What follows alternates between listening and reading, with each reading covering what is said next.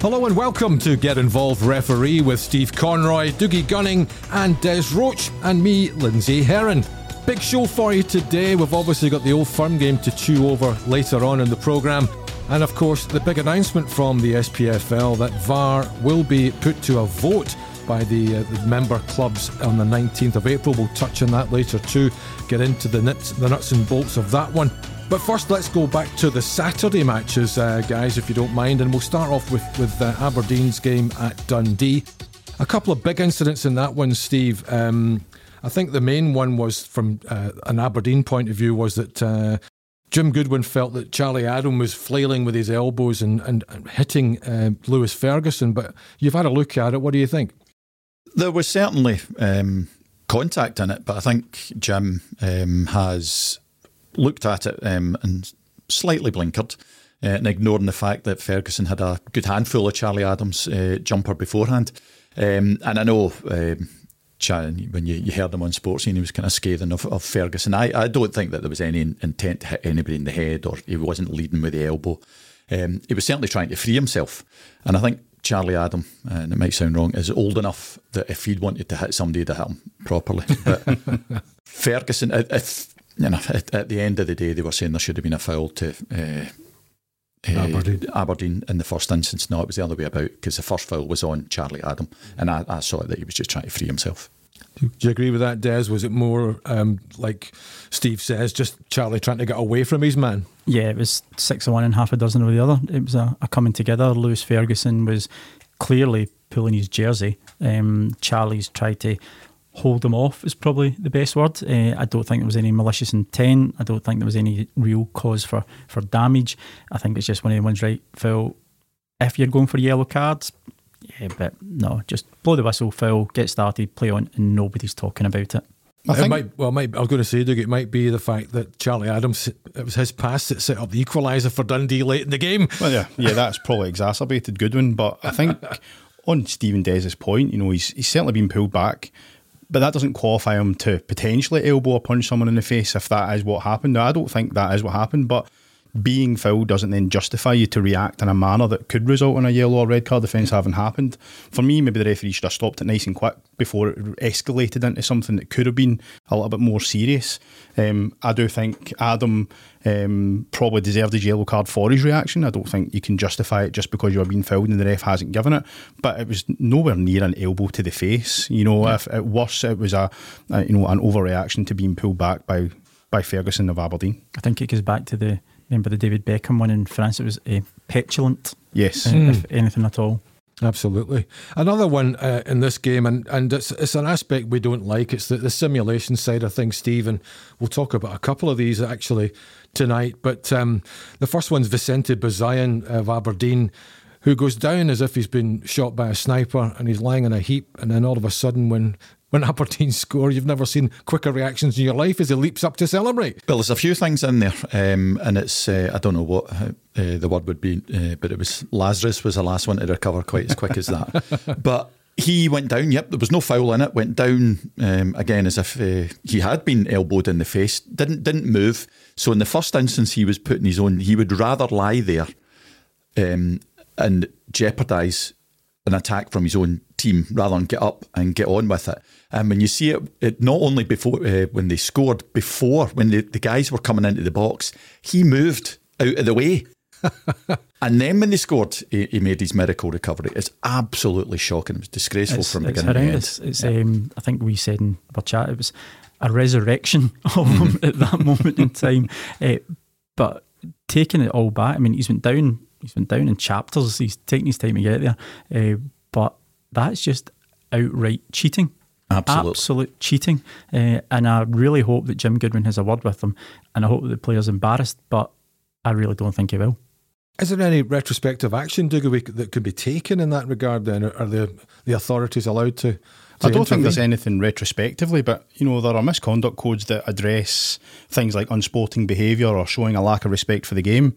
Um, and whether or not that falls into one of those two categories is down to the referee in question's opinion. But you know, everything, every, every part of me would be looking for a reason to give some sort of sanction for that because it just leaves a poor taste in your mouth as a as a supporter of the match watching that game and as an official. You know, obviously the games we go into, we don't expect them to be easy, but these type of incidents and these reactions make it infinitely harder, and will will largely draw referees towards potentially reaching the wrong decision, which just further angers fans, players, pundits, and managers alike. If we want to have a game where the referees are better prepared to reach the right decisions and come to the correct outcomes, then that involves the players managing themselves professionally.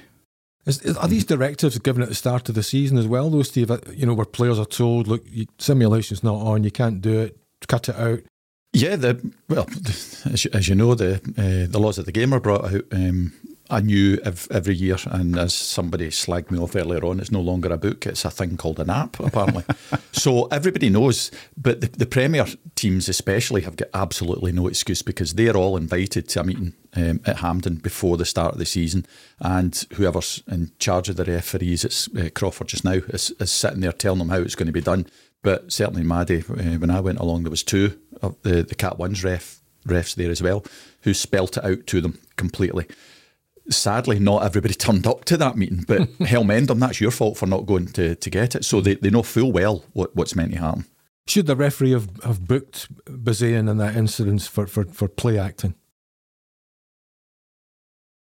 Ethically and morally, yes, uh, because it's a clear, blatant um, flout of the flout of the laws. Mm. More the more the sporting integrity, mm-hmm. I would mm-hmm. say, is the is the one for it. I think it'd be difficult to to expect the referee to jump on that because the goal's been scored. There's lots of things going on. The assistant referee's making sure what's what's going on in the pitch. I, I, it sounds sounds bad to say it. I wouldn't be looking for the referee to be jumping in there. However, I've referenced it there. It's, it's morally and ethically absolute cheating, and the player they don't care. See, as long as the team win and as long as the team score, they do not care what's going on. They're just looking at the three points and a win bonus. I think that's harsh on the ref. I, I wouldn't be certainly if, if I was refing it, I wouldn't even have noticed that he had recovered quite so dramatically. And mm. you've, you've got plenty of plenty of other things to be getting on with when mm. a goal scored. So, I ethically, I maybe, and, and I know VAR wouldn't be involved in that kind of situation, but if and when it came in and things develop, um, you know, who knows? That might be something that gets looked at later on. But and as we are now, I don't think the ref could have done anything no, about that. No, absolutely not. Watching it in sports, and he would have hoped he could have done something about it, mm-hmm. but he, he, couldn't. Like we say, we just try and embarrass him into so, saying that he might not do it again. Well, hopefully, maybe he listens to this. in, a, in the same vein, there was a, a similar incident. Uh, in fact, two more some incidents of the same nature. Firstly, in the um, in the Hearts match where um, Barrie McKay uh, wins a penalty against Ross County.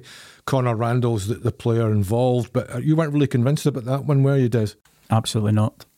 Absolutely, 100%. It is not a penalty kick. It's not a foul. Barrie McKay has went to ground extremely easily. Connor Randall, quite justifiably, is not happy with it.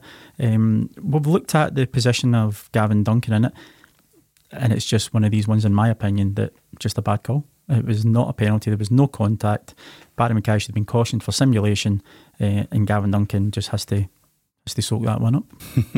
it's not easy for, for Ross County. You know, they're fighting to get in the top six, uh, Steve. So when a decision like that goes against them, it's a hard one, isn't it? Oh, yeah, no matter who who you are, when a decision like that goes against you, it's it's it's hard to take. But as we maybe mentioned in some of the other ones, um, you you look at it as well, and and you know, players, in my opinion, practice moves like that. There's no way that that can come as just a, a one-off. I'm sure all four of us in here, yeah, if, if we were you know, had a defender breathing down your neck, you wouldn't go down uh, like that. You, you, just wouldn't have it in you. So that that's practiced, and I think that's the worst thing about it. Mm. But yeah, it, it's a hard one to it's a hard one to take, and that is one that VAR would be involved in because of uh, because of the penalty. So hopefully um, that'd be one that would be getting reversed and. Uh, hopefully Mr. McKay getting his just uh, just uh, reward for it I as think, well. I think the words we're going to come back to, and if VAR does come in, it's clear and obvious. Yeah. And I think that everybody uh, outside Gavin at that moment in time, it was clear and obvious on review. That's one for the trader. Yeah, yeah, absolutely. I think on your point, though, Des, and it is one of the ones that we discussed just before we came on, is around the referee's position. And I know he's not you know, well to the right hand side of it, but I think he thinks the defensive players came across the run of Barrie McKay, and that's obviously what's contributed to the foul. And I think it's one of those ones that unless you're almost directly behind it, it's very difficult to see that clear line, the path of direction, the path of the sorry, the path of the challenge. And I think he's just, you know, three or four steps to the right and he's not moving too much the referee. I don't think it, I don't think it'd have been too much for him to have moved into a better position, just step to the left to have a look at that to get the clear view between the players. But he stayed quite static, and I think that's probably restricted having just that completely clear view and even just being, you know, half a yard or two yards to the right hand side of that challenge slightly obstructs it and it might look that the leg's just gone across the player. But I think again from the angles that we've seen, the TV angles, it's absolutely not a penalty. I think that's something that we can all agree on. Yeah, yeah absolutely. I'm quite comfortable giving him a bit of a, an out on that one. No, see, I'm I'm not, and I, and I'm not, I, I don't want to be critical. It's his job to be in the right position. It's his job to take those two. He shouldn't be static. If the ball's in the penalty area, there's two things going to happen. A challenge is going to come in, or a shot at goal yep. is going to come in. So if if you're anticipating that, then you've got to be in the right position to try and call it. And it's not being critical of Gavin, but I just think you need to be a little bit cuter there. I think it. I'm, I'm agreeing it was it, it was wrong, just clearly wrong. But I'm kind of, as, as, you know, I'm always one that's uh, clutching at straws sometimes. Uh, but Gavin's relatively new to this this level, so hopefully it's something that, uh, that will come to him. But I, I think he should should have been probably a bit uh, wider out on, on that one. But he just made it wrong. The, that I mean, I suppose the one thing in that regard was there was some contact, albeit Barrie McKay's initiated that contact by sort of forcing himself onto the leg, if you like. Whereas in the Hibs game against Dundee United, um, Chris Mueller looks just to have, you know, taken a quick Greg Louganis there, doesn't he? I mean, it's one of those, isn't it? Do you remember him? Um, I do. He's too young. no, no I'm all done. Like hitting his head off the diving board uh, on the way right. back down. Yeah. yeah. But for you, total simulation there? He's initiated the contact. I don't think that he's looked. I know Dougie's Dougie's unsure with this one. Wait, wait, wait get in here. I know. Uh, all right, Dougie, I'll let you go first. No, because you just shoot me down. no, I think that there's not a lot of contact. I think that's fair to say. Um, however, the contact is on the left knee of the attacking player as the ball's just moved away. I don't think there's a huge amount of contact there, but he's changing direction. I don't think it takes a lot for that player to be fouled. Whether he hits the deck and you know in an elaborate fashion is down to the opinion of everybody who was watching. But I think the contact's far side from the referee. I think it's justifiable that he's not seen that because it isn't a wild swing. It's not a, a tackle at pace or with any sort of crazy force. But I think there's contact there that's prevented that player from going through and continuing his attack. And that's why I think the penalty was the right call, but he's been booked for simulation. Mm-hmm. Hello. Steve, did you would you think Mueller was diving or do you think he was fouled? That was a dive.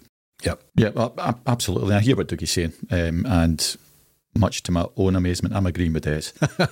Any contact that was made, it was initiated by, by the Hibs player. The, the defender had nothing to do with it. Um, in, in, my opinion, I, that, that one was called right.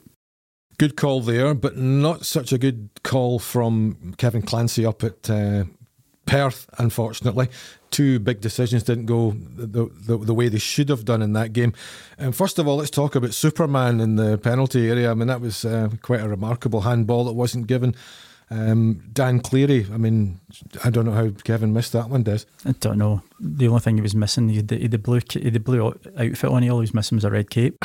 Um, it was a an arm ball. Um, there was no player next to him. He's tripped of his own volition and no, it's a penalty kick. You can't you can't hide from that. That's just an obvious error. Um, unfortunately, Kevin just had one there. It's it's one of those ones though with the handball law as it's written these days. I think the amendment previously it had if the arm was extended downwards, if you're falling and it hits it, it's legitimate. But they've amended that to a natural position for the action being performed. So if the player's fallen and he's put his arms down, I would say that's a natural reaction. And it wouldn't be handball. But in this one, he's his elbows off his body and he's actually with intention elbowed the ball. I don't know if maybe the referee's not been di- directly looking at it because it's a slip, so it's very difficult to anticipate. Maybe he's seen it peripherally, maybe he's not focused exactly on that player slipping, and that's why he's just not giving it, assuming that the player's fell and it's hit his arm. It's natural, it's unfortunate, but let's move on. But on replay, you can see the arms came off the body to hit the ball. He's not used it to fall, support his body, and then it's hit it.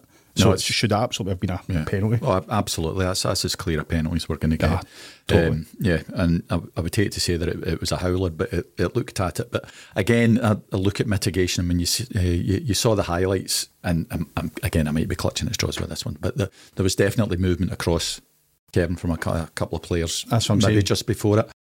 And but what I'm saying is the player who committed the handball slipped. You know, and you can't you can't anticipate that. That's something that's you know you're not looking for that type of action to happen. And if if his view has been obstructed at the same time, even for that kind of flip, you know, half second, he might just assume the ball's hit his arm as he's fallen to the ground accidentally, and that's why he's decided, although it's hit his arm, it's not It's a got- handball. It's a reactive decision there, or non-decision by by Kevin at that point, because as you say, the player has tripped, but that doesn't then take away the fact that No. it's been a foul and He's- his hand, he's deliberately played ball, it. He's deliberately played it. Yeah. So Livingston can feel very, very hard done. And I know David Martindale. Sorry, I don't know David Martindale personally, but when I seen his interview, he was extremely upset, and quite rightly so, by I'd saying agree. that this can cause amount of money and regarding Ab- where they're going to be. yeah. So it does have far-reaching effects. But I, I, I would have to say Kevin must have there must have been something obscure in his vision, whether it was just wrong anticipation or the, the players coming across him, because that was that was a howler. Absolutely. I mean, it allowed uh, St Johnstone to win the game, as you say, um, which is vital for them in their fight against relegation, of course. But like you say, Livingston trying to get top six for the third year running, which is would be a fantastic achievement for a team of their stature.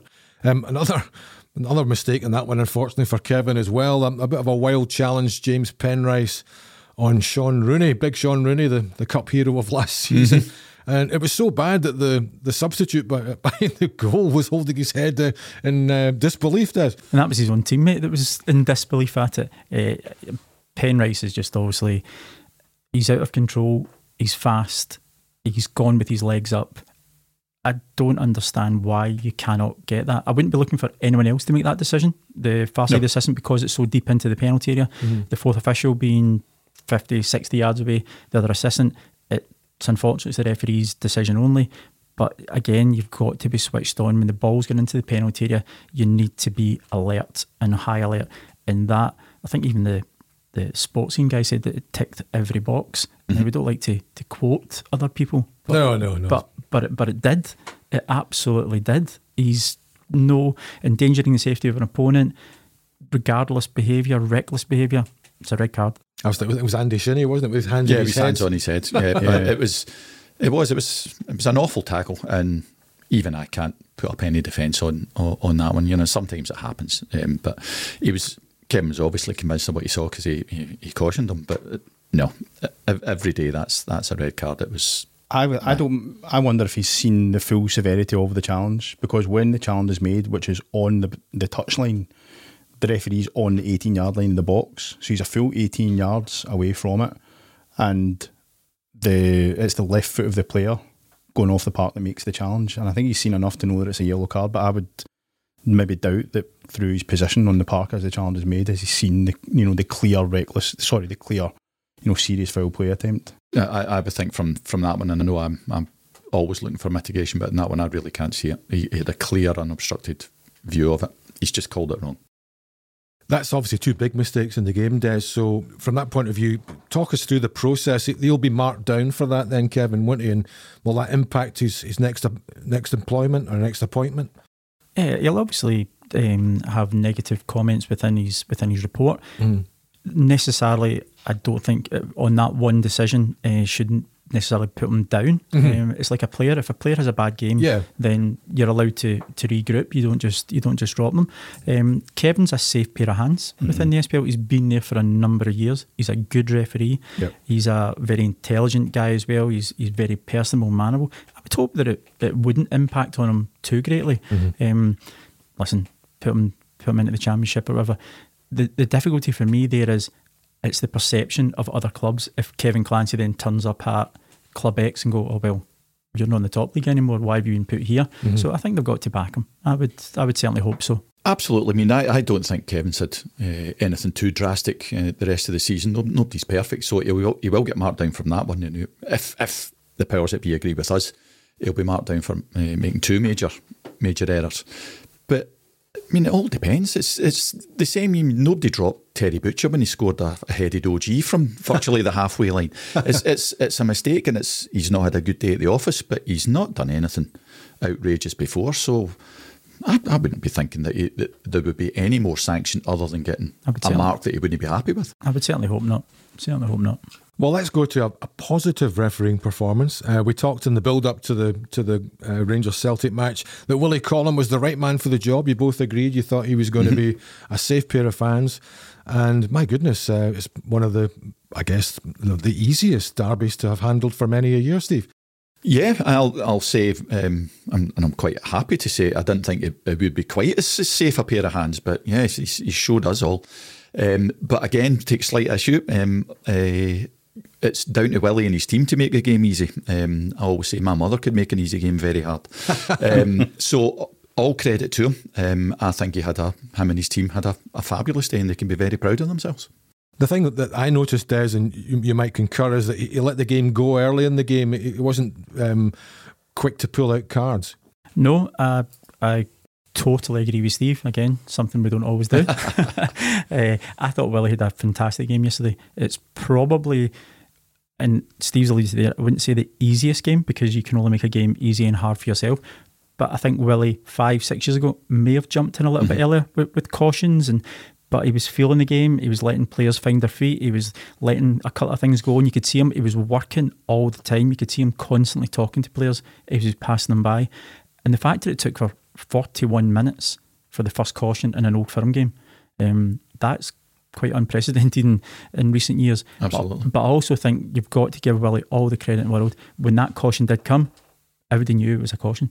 Mm. Nobody complained. Lundstram gets straight up, walked away, no complaints. Um, the crowd, the management, everybody else. So I think from that moment in time, everybody knew that, yeah, Willie was in, Willie was in control. And I think mm-hmm. it goes back to reading the temperature of the game, and the, that goes down to the players as well. Both sets were in control. There was no nastiness. There was no nasty challenges. There was no reason for him to go for the yellow card early on to try and control a player or a team at any point. And in doing so, it allowed the players to go and challenge and compete without that fear of being booked all the time mm-hmm. and allowing the game to continue to play around and, you know, not stop all of the time. And that contributed to a really competitive and open game of football. Yeah, I agree completely. Yeah, and we've, we've said before uh, on here, you know, all credit to uh, both sets of teams and, and management because you know a couple of incumbents ago for, from both, they wouldn't have been as well behaved as that. And I know we're, we're commending people for behaving like adults, but we, we all know that is rare, uh, rare these days.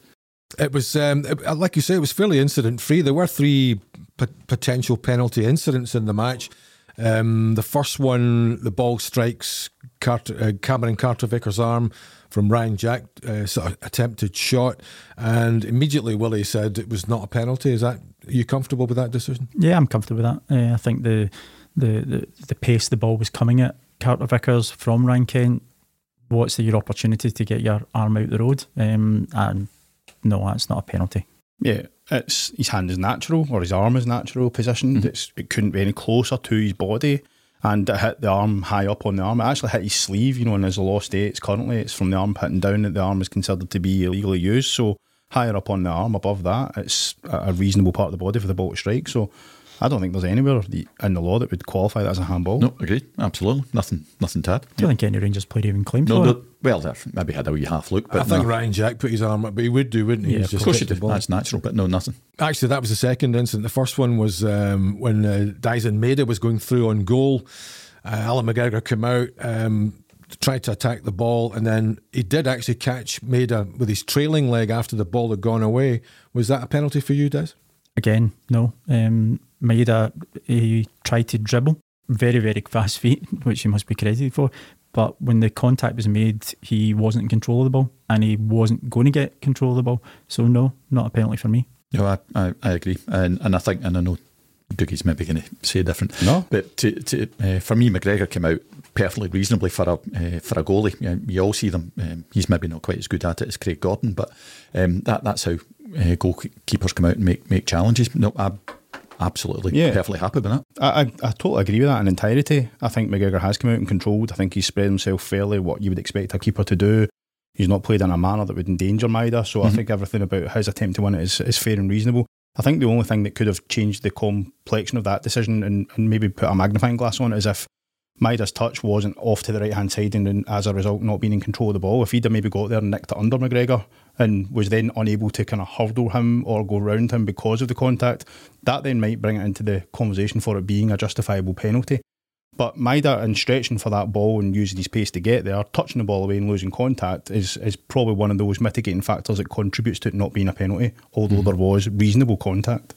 Yeah, I'm happy with that. But I, I think it has to we have to mention as well um, that it looked as though he Maeda had a couple of steps away from the incident before he thought about going down.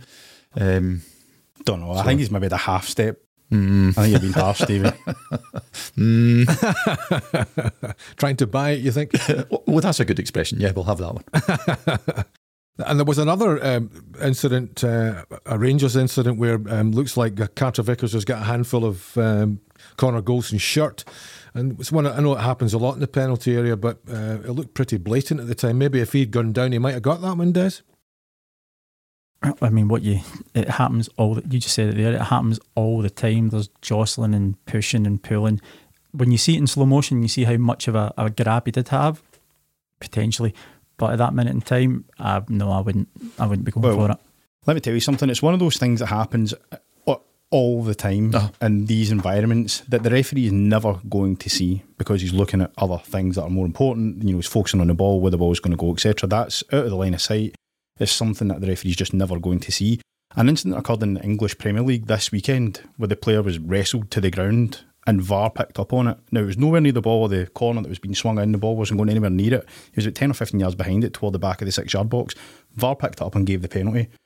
And I think it was a great decision, and it is one of those things that referees just don't see. I think in that old firm match there at the weekend, if VAR was active, it would probably look at that, and there's certainly a decision to be made. But we only got it from one side. We didn't see what was going on on the other side. And to be fair to Willie, he he had that view, of course. Um, so and it, it looked. Is it, was it Goldson? It yeah. Was yeah. He looked as though he had a hold of him from, from the other side as well. well I'm was, sure that that could, picture exists. That was that was my yeah. circumstance. I'm going to say you're seeing two players it's, there. What's going on with the other 10, yeah. 12 that are in the yeah. penalty area at the yeah. same time? So if you're going to isolate one incident, then you have to be 100% nailed on because that is not going to be the only challenge or um, coming together and conflict that's happening at that one point. It's going to be happening amongst everyone. And that's why it is all if, buts, and maybes because I guess we don't have VAR in the game anyway, you know, so it's academic at this stage. But if that was the main thing that was going on in terms of being filled in the area, then if VAR highlights that, there's a call for the referee to make, and it's up to him to decide at that point, okay, is this a penalty or not? Because there was a clear hold of his jersey. Agreed. Yep, but the VAR, you would hope, would have a, a view from the uh, from the other side as well. Yeah. Um, and I, speaking out of ignorance, but I would be highly surprised if he didn't have a hold of Carter Vickers as well. At but, some point. Yeah. I've been um, thinking a wee bit back to the Morelos uh, one at Dundee last aye. week when they were both pulling and pushing each other. It's pretty much a similar similar kind of case, isn't yeah. it? Mm-hmm. Somebody has a still from one angle and then somebody has a still from another angle.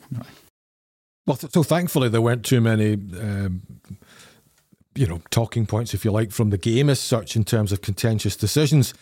But sadly, uh, there were some shocking scenes uh, at Ibrox yesterday, and uh, you know something that has to really be stamped out in the game. Steve, it's you, you know bottles being thrown onto the park, uh, shards of glass in Joe Hart's penalty area, which could have seriously injured a player. Um, I mean, these are just terrible things we don't want to see in our game. Absolutely beggars belief that uh, that that could happen. That people think that that's a reasonable thing to do. First, there's a glass bottle being brought in, and I know it's impossible to uh, to closely examine everybody that goes into a pitch, but somebody's taken in uh, taken in a bottle and thought it was reasonable to fling broken bits of glass on, onto a, a football pitch. So that guy, and I've got absolutely no doubt when, uh, with the CCTV and things that they have in here, and everybody having uh, season tickets, that there will be evidence of who threw that bottle. So he, that thug, in my opinion, should be imprisoned. He should certainly never be allowed anywhere near a football pitch again. And the two or three who are sitting beside that guy who saw him doing it are also as culpable as him. So they should have their season tickets taken off them. And they're absolute cowards. Unless they, they come forward and, and identify, which they haven't done so they, far. They haven't done yet, um, but yeah, absolute cowards. And if they're sitting there squirreling about it, then that that for God's sake, you know, a, a, a sliding tackle and that bit of glass goes in somebody's eye. Unbelievable. But that's the man. It's the, you know, the mindset of the fan who threw that bottle. He's also thinking only about Joe Hart at that point. Aye. But he's forgetting that Kemar Roofe could be going for a challenge to score the goal that could result in an injury, or the defender, or the referee slips, or anyone, you know, something, anyone who could have to be on that park at any time. Aye. It could be, it could even be a physio coming on to treat somebody who's injured. It could be anyone. That is absolutely unacceptable. As Steve said, I I'm, I'm in agreement that the the guy who threw it, or man or lady, whoever whoever threw this, it's the people around them. If they if they've not come forward, they're deeming that acceptable. Mm-hmm. And you've got your idiots on both sides. Absolutely, you do. But if I'm standing next to a, a game of football and I'm seeing someone throw a bottle onto the pitch aimed at any person or anyone, you've got to stand forward. You've got to come forward. And Steve used the word, it's cowardly. And it wasn't it wasn't an isolated incident. Sadly, just before half, or sorry, at half time, one of the Celtic backroom staff, one of the physios, was hit in the head by a bottle coming from the main stand um, as as they're, they're trying to go up the tunnel at half time and required some treatment. Steve, absolutely same same scenario, exact same words. It's shocking. It's criminal. Um, they should be banned for the rest of their lives. And in my opinion, the people that watched them doing it and said nothing about it should also be banned for the rest of their lives. Yeah, and I think just to point out as well, the referee's role in cleaning up the pitch has to be commended. I mean, I, I guess he didn't have you know much of a decision to make on it, but the referee's priority before, during, and after the match, beyond the result or anything to do with the game, is the player's safety. And I have to say it, and again, commend them, and you know, you can, again commending people for making uh, for acting like adults. The Rangers players were looking for bits of glass in yeah. there as well. Yeah, yeah, it was all dealt with very calmly Yeah. uh, and professionally. So no, and that's that's uh, not just the refereeing team, but the Rangers stewards and, and Rangers ground staff as well, who who made sure the place Yeah. was was safe to play.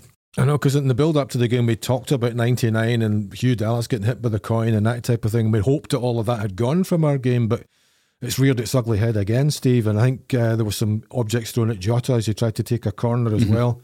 A coin just missed him on that occasion. So It's all shocking, Real bad. absolutely. Yeah, and you know, even talking about you know the um, the, the the Celtic side, uh, um, we we know um, that something good happens to one team, it's automatically bad for the other. Um, so b- before anybody gets up on their high horse, yeah, you talk about Hugh Dallas. Um, and you, you saw how unacceptable it was when uh, Neil Lennon got hit with something at, at Tynecastle. It's not acceptable at all. And again, I'm banging on. Whoever did it should be found, and they should be banned for life from ever going anywhere near a football pitch. We've also seen Des some alarming footage um, uh, this today. Actually, a different angle of the second Celtic goal.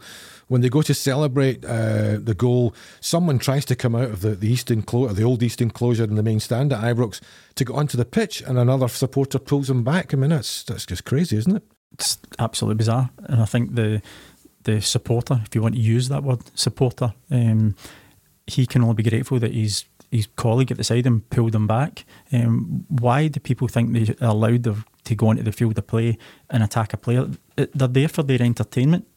It's a game. You play your football, you play your 90 minutes, and you go back up the road.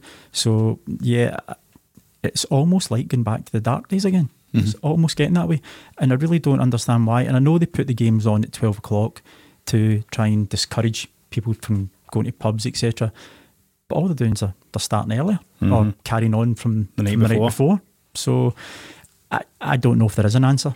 I really, really don't. And it beggars belief that people still think these are acceptable acts to, to portray mm-hmm. in 2022. There have been a couple of incidents this, this season, Steve. Not as serious, of course. I, I think it was Barrie McKay was hit by a plastic bottle at Celtic Park playing for Hearts. There was a pyro thrown from St Johnstone supporters against Dundee, and and uh, Leigh Griffiths kicked it back into the crowd. Ended up in trouble himself when he was being targeted by the St Johnstone supporters. But this is this is this is the worst uh, we've had for a while, isn't it? I mean, do you think that the authorities should be doing something about this? It, something in inverted commas, yeah, ab- absolutely. Somebody should be doing something because this just isn't acceptable. It's it, and you know it seems to be escalating. It's bad enough having a coin thrown at you. It's bad enough having a plastic bottle thrown at you. And I've mentioned before about being in uh, on a game in Athens and getting plastic bottles thrown at you. It's it's not nice.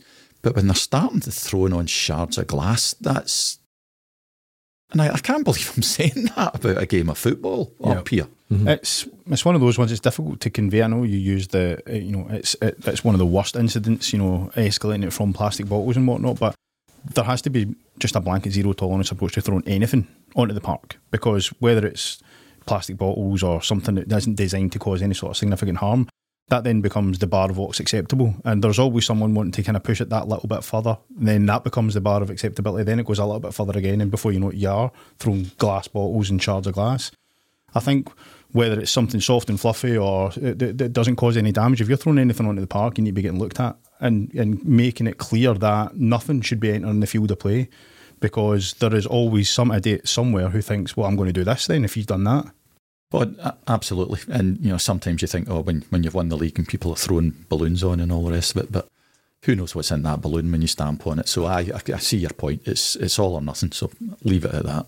The thing is, the SPFL say they're waiting for the, the delegates' report to come in, Des. Um, in, in, your experience, that's usually within 24 hours after the final whistle, I'd imagine. So they should have it by now.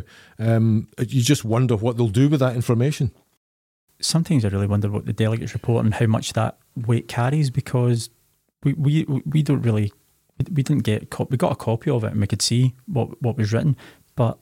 It's, it's not got much to do with the referee, though, has it? Really, no, it's, it's not, not to do more with the but, conduct of the club and their measures and how they've controlled the but environment. But see, if you think situation. about it, for how many years have been talking about sectarian singing and, and, and things coming from the stand, and there's an observer or delegate at every single game and it never gets raised. Never, it uh, never, never gets raised, ever, yeah. ever gets raised. So is that saying then that the SFA are are culpable in allowing it? I don't know. Well, fair play. You, yeah, you, you hear it every week, but I don't know what the SPL delegates got to say differently from what we all saw. That there was shards of broken glass on the pitch, mm. um, and what's what's the S? Since since when did they become uh, legal representatives?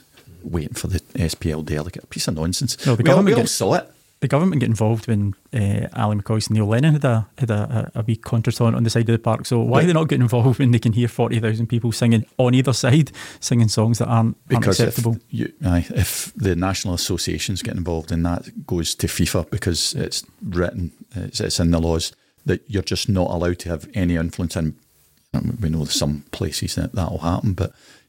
Uh, the FIFA edicts are that there is no national interference with uh, uh, football associations. But that doesn't involve the police who see absolute mindless idiots hmm. doing that. And it's got, as far as I can see, it's got absolutely bugger all to do with the SPL delegate. The, the authorities tend not to to to be um, to take action in these situations. As you look historically, Scottish Cup final 2016, there's thousands of Hibs fans on. They're uh, harassing Rangers players and officials, and Rangers fans come on, they start fighting each other, and nothing happened. There was no uh, comeback to either club for that. There's been other instances, um, you know, Motherwell fans, and I think it was a playoff game against Rangers the year before in 2015. They were charged, but uh, no punishment was forthcoming. Uh, we have this problem: there's no strict ri- liability in Scotland, um, like there is with UEFA, Steve. So maybe that's the get out for the authorities. Um, I don't. Do you know? I'm, I'm not awful sure that you'd use the word "get out." Is it something that we really need to look at now? Because fans, particularly, don't give a stuff if a club's fined five grand, ten grand, fifteen grand. It makes no difference to them because they don't particularly uh, see it. But if their team is docked three points, then five points, then ten points, then twenty points, then maybe they will uh, pay attention. And I've heard some of the ludicrous excuses for, for not doing it. That oh, it, I wasn't at the game that day. It wasn't my season ticket. No luck. Uh, if it if it came from your seat and you've given your ticket away, you're getting done as well. Um, maybe it is time that, that the clubs were held responsible for it because nothing else seems to be happening. What would be a fair sanction, Des? Should there be a sanction against Rangers for what happened in that game? That's for a, a far higher power than me to, to make that final decision. I think they've got to hold their hands up and say that they're responsible for what goes on in their house, so to speak. Yeah. Um, so I would like to think that the, the fans will be identified, they'll be reprimanded, and season tickets taken off them. Um, that's it. End of. But I think clubs are under a a duty of power to look after anyone who's in their stadium, and that's that's just not acceptable. Steve's talking about points deductions, but maybe even closing sections of the ground or that type of thing. Is that something you would sanction?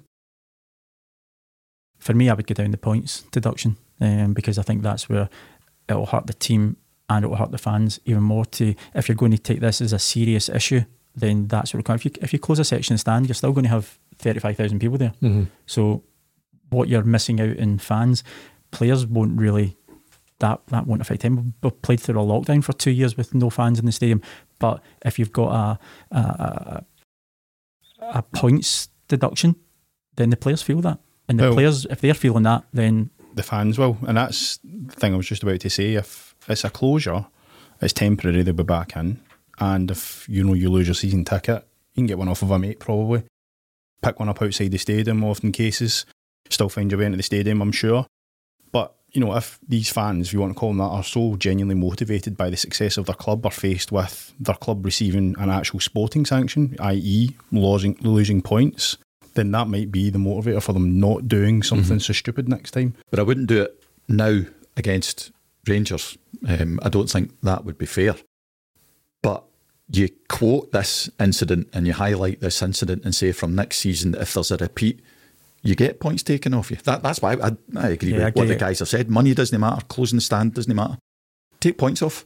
I think Because this if you're going to lose the league or you're going to potentially get relegated because you're a cretin, it- it's the only way to do it. Well, the justification would be if anything happens in that stadium that compromises the safety of mm-hmm. the team that's playing against that club, then and whatever team it is, whether it's Celtic, Rangers, Hearts, Hibs, Aberdeen, it doesn't matter. If you are a fan of like, Club A and you throw something onto the pitch and you threaten Club B from being able to compete of sound mind, maybe you know playing through fear. I mean, if you're Joe Hart at the back of your mind, you must be thinking, God, the next dive I could have a bit of glass in my elbow here. Aye, Now, absolutely. fortunately, it never happened and it's not impacted the game as far as he's concerned. But if you do something that could compromise the ability of the other team to play safely for that 90 minute period, then there should be a sporting penalty. you're also compromising the safety of your own players. Your own players, aye. So I think um, if the SFA, SPFL, whoever are going to do it, they have to reference this and use this as the line in the sand and say, look, this is what happened here.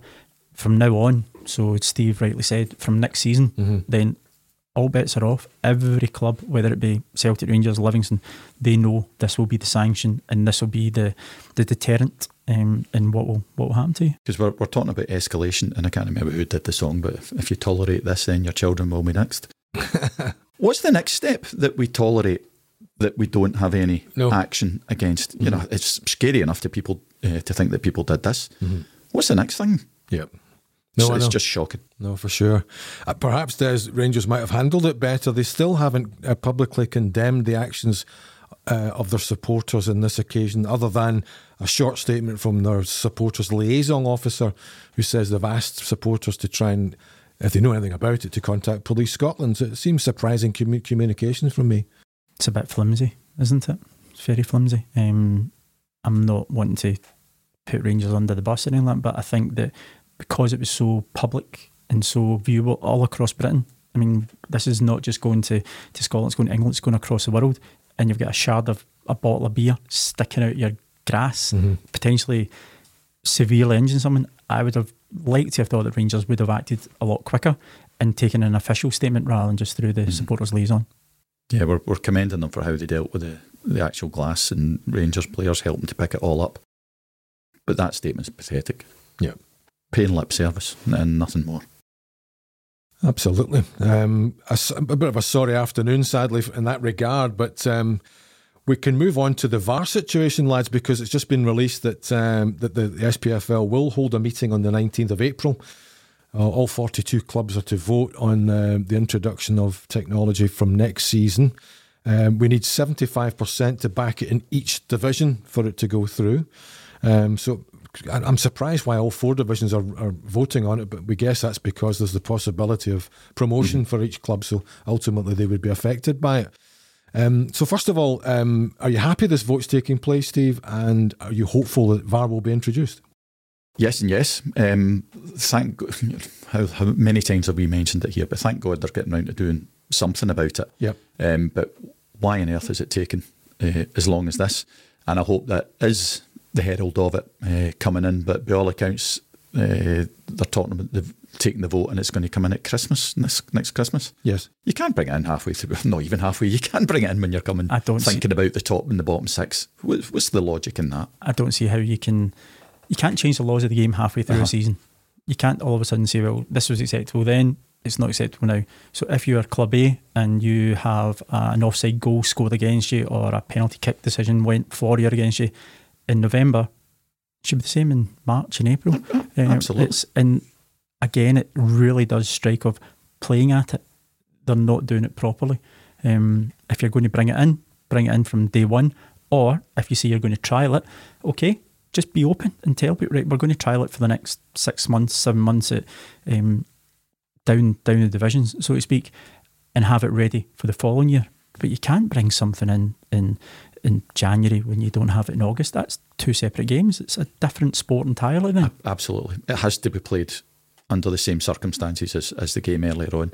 So the, the week before VAR's in, you've, you've seen some of the incidents we've talked about, and it gets and nothing happens. And the next week we're we're changing everything drastically. No, it's it's madness. I mean, I wonder if their their rationale behind that or their justification is that the law itself isn't being changed. The laws that the game actually are played to are being consistent. It's just that VAR is going to assist in certain things that might have been missed, not be missed. you're changing the fundamentals of the game, though, that you're allowing. I'm just saying. No, I wonder know. if this is Yeah. the, the the get around. Is Well, it is because they're not changing the rules, but you are changing how a game is uh, is governed, and it's it's good as changing uh, changing the rules because you're playing under a s- separate set of circumstances from the game last week. Yeah, listen, I totally agree. I think there has to be consistency across the full season because Yeah. there will be some massive decision at some point in the first part of the season that won't go uh, noticed because we don't have VAR. And then, um, uh, you know, it wouldn't surprise me if that one big incident that didn't get picked up because of VAR then is the hinge between a team finishing second or third or gar- first and second. You can know, guarantee if there is that situation, the team that ends up relegated or the team that doesn't get through in a, a, a cup semi final, they will go to town on it. Sod's law. They will Sod's go law, to it will town on happen. it, and Yeah. it will happen. One point between a position about a relegation, top six, bottom six, or whatever, and it's a penalty that was given that shouldn't have been, Yeah. and we didn't have VAR to kind of check it out. But I guess, as I say, the SFA might be looking at this thinking, well, the laws as they're applied and as the game is going to be getting adhered to won't be changing whether or not VAR is implemented. So, Well, and but the, we've waited this long, and you know we've all seen the lists at the, the top twenty-five countries in Europe and all the rest, of and we're language anyway. two of 25. Aye, two out of twenty-five, something like that. Why not? If you're going to bring it in at Christmas, why not just bite the bullet? Admit we've made a complete arse of it. Leave it another six months. Bring it in at the start of the next season. Yeah, mm-hmm. that's what I'm saying. If they're going to use it, then trial it. Tell everyone you're going to do. I think the biggest thing is just the communication that comes from the SFA and the SPFL not telling you what their intentions are. So we've got this statement today saying that 75% of each clubs in each of the divisions, which I'm not a mathematician, but surely if it's 75% of each division, just be all 42 telling you telling you what their thought is. Just bring it in. Bring it in next year. If you're going to do that, trial it have have tests, show them the results, show what what's the percentage of things getting right, what's the percentage of things getting wrong, and your justification, or just come straight in and do it. You can't do it half-hearted. You wonder why it's taken them this long to actually schedule a meeting, Steve, for the, the clubs to vote in the first place. I mean, I'm, I'm assuming they've finally crunched the numbers and come up with a number that they think the, the, the, the clubs will buy into. And what, what about the prospect of clubs voting against it? That would be fairly disastrous, wouldn't it? Well, aye, it sounds like it, and you know, no, um, Imagine no, no voted disrespect, aye, but if we need seventy-five percent of the teams in League Two, and we, we don't know, and we're talking out of ignorance out of this, we don't know who's been asked to pay what. But if the teams in League Two say, "Well, I'm going to get this what every five years when we draw Celtic in uh, the, the third round of the cup," Mm-hmm. be buggered if I'm paying twenty grand for it. So if nobody in the in League Two votes for it or less than seventy-five, that's it scuppered. Mm-hmm. Which seems absolute madness, Des, doesn't it? Yeah, yeah, because they're the ones that are going to have, be less affected by it. But again, I'll go back to something I mentioned a, a number of weeks ago. If every club is uh, budgeting for the worst season possible, whereas in they, they don't progress through cups, they don't get promoted, etc., then just take it off the take it off the the, the, the prize budget Mhm. um, and and go from there. But yeah, I can't imagine many two league clubs going to say, "Yeah, we want VAR" when they're never going to use it. You, you, you'd like to think, Steve, that they've obviously gone round all the, the the Premiership clubs and the Championship clubs, and they've, they've probably got the buy-in from them before they have their meeting. I mean, surely they wouldn't be as as, as unprepared as that. I was going to say complete that sentence. Uh, I think the word think. wouldn't bet the mortgage on it. Um, you you would assume, and you would assume that somebody's spoken to League One and League Two, but Mm-hmm. I wouldn't be surprised. I, I, I really wouldn't. And as, as Dad s- said, you know, it's seventy five percent in each league. If you want it passed, it's seventy five percent of the forty two. Mm-hmm. And I don't know where seventy five percent came from, but if they're settling on that, it's seventy five percent of the clubs. It does seem strange, but fingers crossed. We'll keep our eyes across that one. And in that regard, actually, I was talking about testing. Um, an under 14s game at the weekend was was used as a test game. Two of our top officials were involved, uh, and it turns out that two big decisions were overturned by VAR. Allegedly, um, is is my information. Uh, I know they've got to try it somewhere, um, but apparently it was used through um, Hearts and Hamilton, Yes, I think yeah. it was under 14, under 14 14s. and apparently at the Oriam. At the Orient. and there was two penalty decisions. Uh, I can't say for categorical definite that whether it was penalties for or penalties against, but it just shows you if you're needing VAR for an under 14 game, what is it going to be like if they stick it straight into the SPL? So there's teething trouble here. Uh, Dougie might know a wee bit more. I don't, you know, I would just assume at that level they're figuring out how the technology works, how to interact with one another, what the processes are, and, you know, just going through the kind of step by step kind of processes they need to understand when VAR has to be activated and when it is, what do they do and how do they communicate it. So, Yeah. By text. We've said there's, there's, there's going to be semaphore. mis- we're going to make mistakes, and there's no way around that. And no offence to the, the kids playing in the under 14 game, I'd much rather we overturned two penalties in the under 14 game rather than two penalties at the weekend there. Um, and if we don't know um, if those calls were right or, or they were wrong, but yeah, we've got to start somewhere. I think you've got to take the positives, the fact that they're now trialling it. Yeah. I think that's the, the big thing. Look, we've got the technology to use. Let's start it. So we're in the early early days of April. We've got a good number of months to, to roll it out. You're going to make mistakes. You're going to, Mhm. and hopefully we'll learn from them quickly. Yep. Absolutely. Listen, thanks again, guys, for joining us tonight on uh, Get Involved Referee. Don't forget you can follow us on Instagram and Twitter and give us some videos and little pointers you want us to follow up, and we'll mention them in the next programme.